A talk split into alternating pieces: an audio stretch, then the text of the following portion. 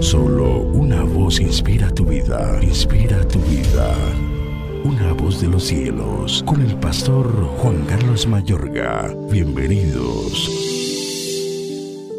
Vosotros pues oraréis así, Padre nuestro. Mateo 6, 9. Tu Padre espera que ores por los demás.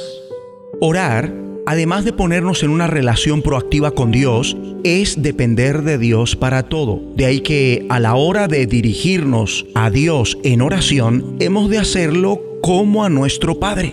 Reconocemos quién es Él, nuestro Padre. Te lo explico así. Pese a los fracasos de muchos padres, aún así, el referente que tenemos por encima nada más es el Padre terrenal excepcional. Es que a nuestro Padre se le ama nuestro Padre nos ama. Con nuestro Padre crecemos. De Él aprendemos. De Él dependemos. A Él lo honramos. Con Él compartimos. A Él le consultamos. Él nos da seguridad y estabilidad. Nuestro Padre es nuestro Padre. Él es muy especial, más que cualquier persona. Padre, solo hay uno. Somos especiales para nuestro Padre.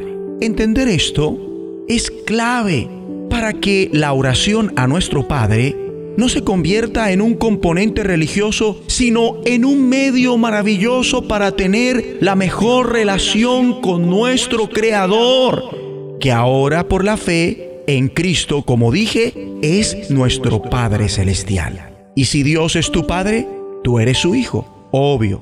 Y si eres hijo, también eres hermano de quienes son hijos de Dios, obvio. Por lo tanto, tienes una familia, obvio. Y esa familia inmediata es la de tu congregación, evidentemente.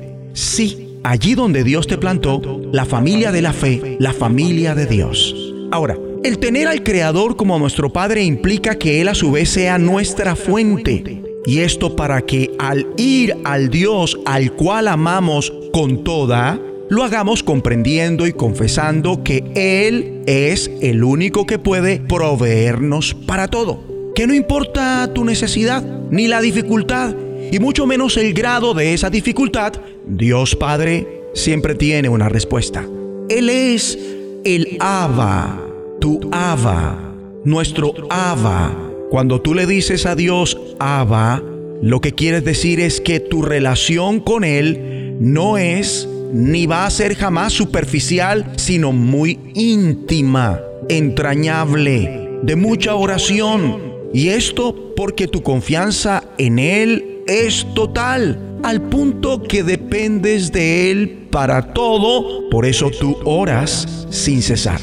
Y al decirle en oración, Padre nuestro, hemos de comprender que en el instante que nos acercamos a Dios, sobre todo tenemos que poner ante Él las inquietudes, las situaciones, las preocupaciones de los demás. La mayoría cuando ora suele enfocarse en su propio pliego de peticiones, con la solicitud propia de orden económico, la solicitud propia de orden académico, la solicitud propia de orden sentimental, la solicitud propia de orden laboral y muchas otras cosas de índole personal. El pliego de peticiones solo gira en torno al yo, mi, mis, míos. Se pide diciendo, Padre, te ruego haz todas estas cosas para mí.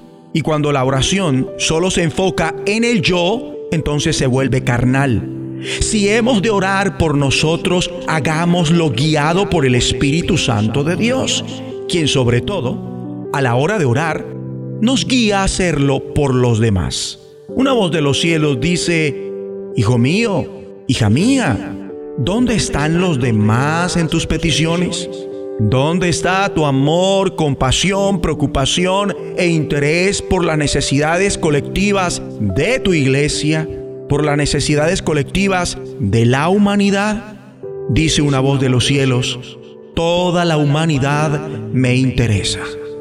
Mi amable oyente, en consecuencia, tenemos que comenzar a orar permitiéndole al Espíritu Santo de Dios que nos guíe para hacerlo pensando en los demás, así también como en nosotros mismos. Mi amigo y amiga, Con esto dicho, creo que nuestra vida de oración sigue siendo perfeccionada, ¿verdad? Oremos. Abba Padre, te damos gracias porque hoy se renueva el espíritu de oración en nosotros. Pasamos de orar solo por sí mismos a orar guiados por el Espíritu, pensando en los demás, así también como en nosotros mismos. En el nombre de Jesucristo. La voz de los cielos, escúchanos, será de bendición para tu vida. Bendición para tu vida.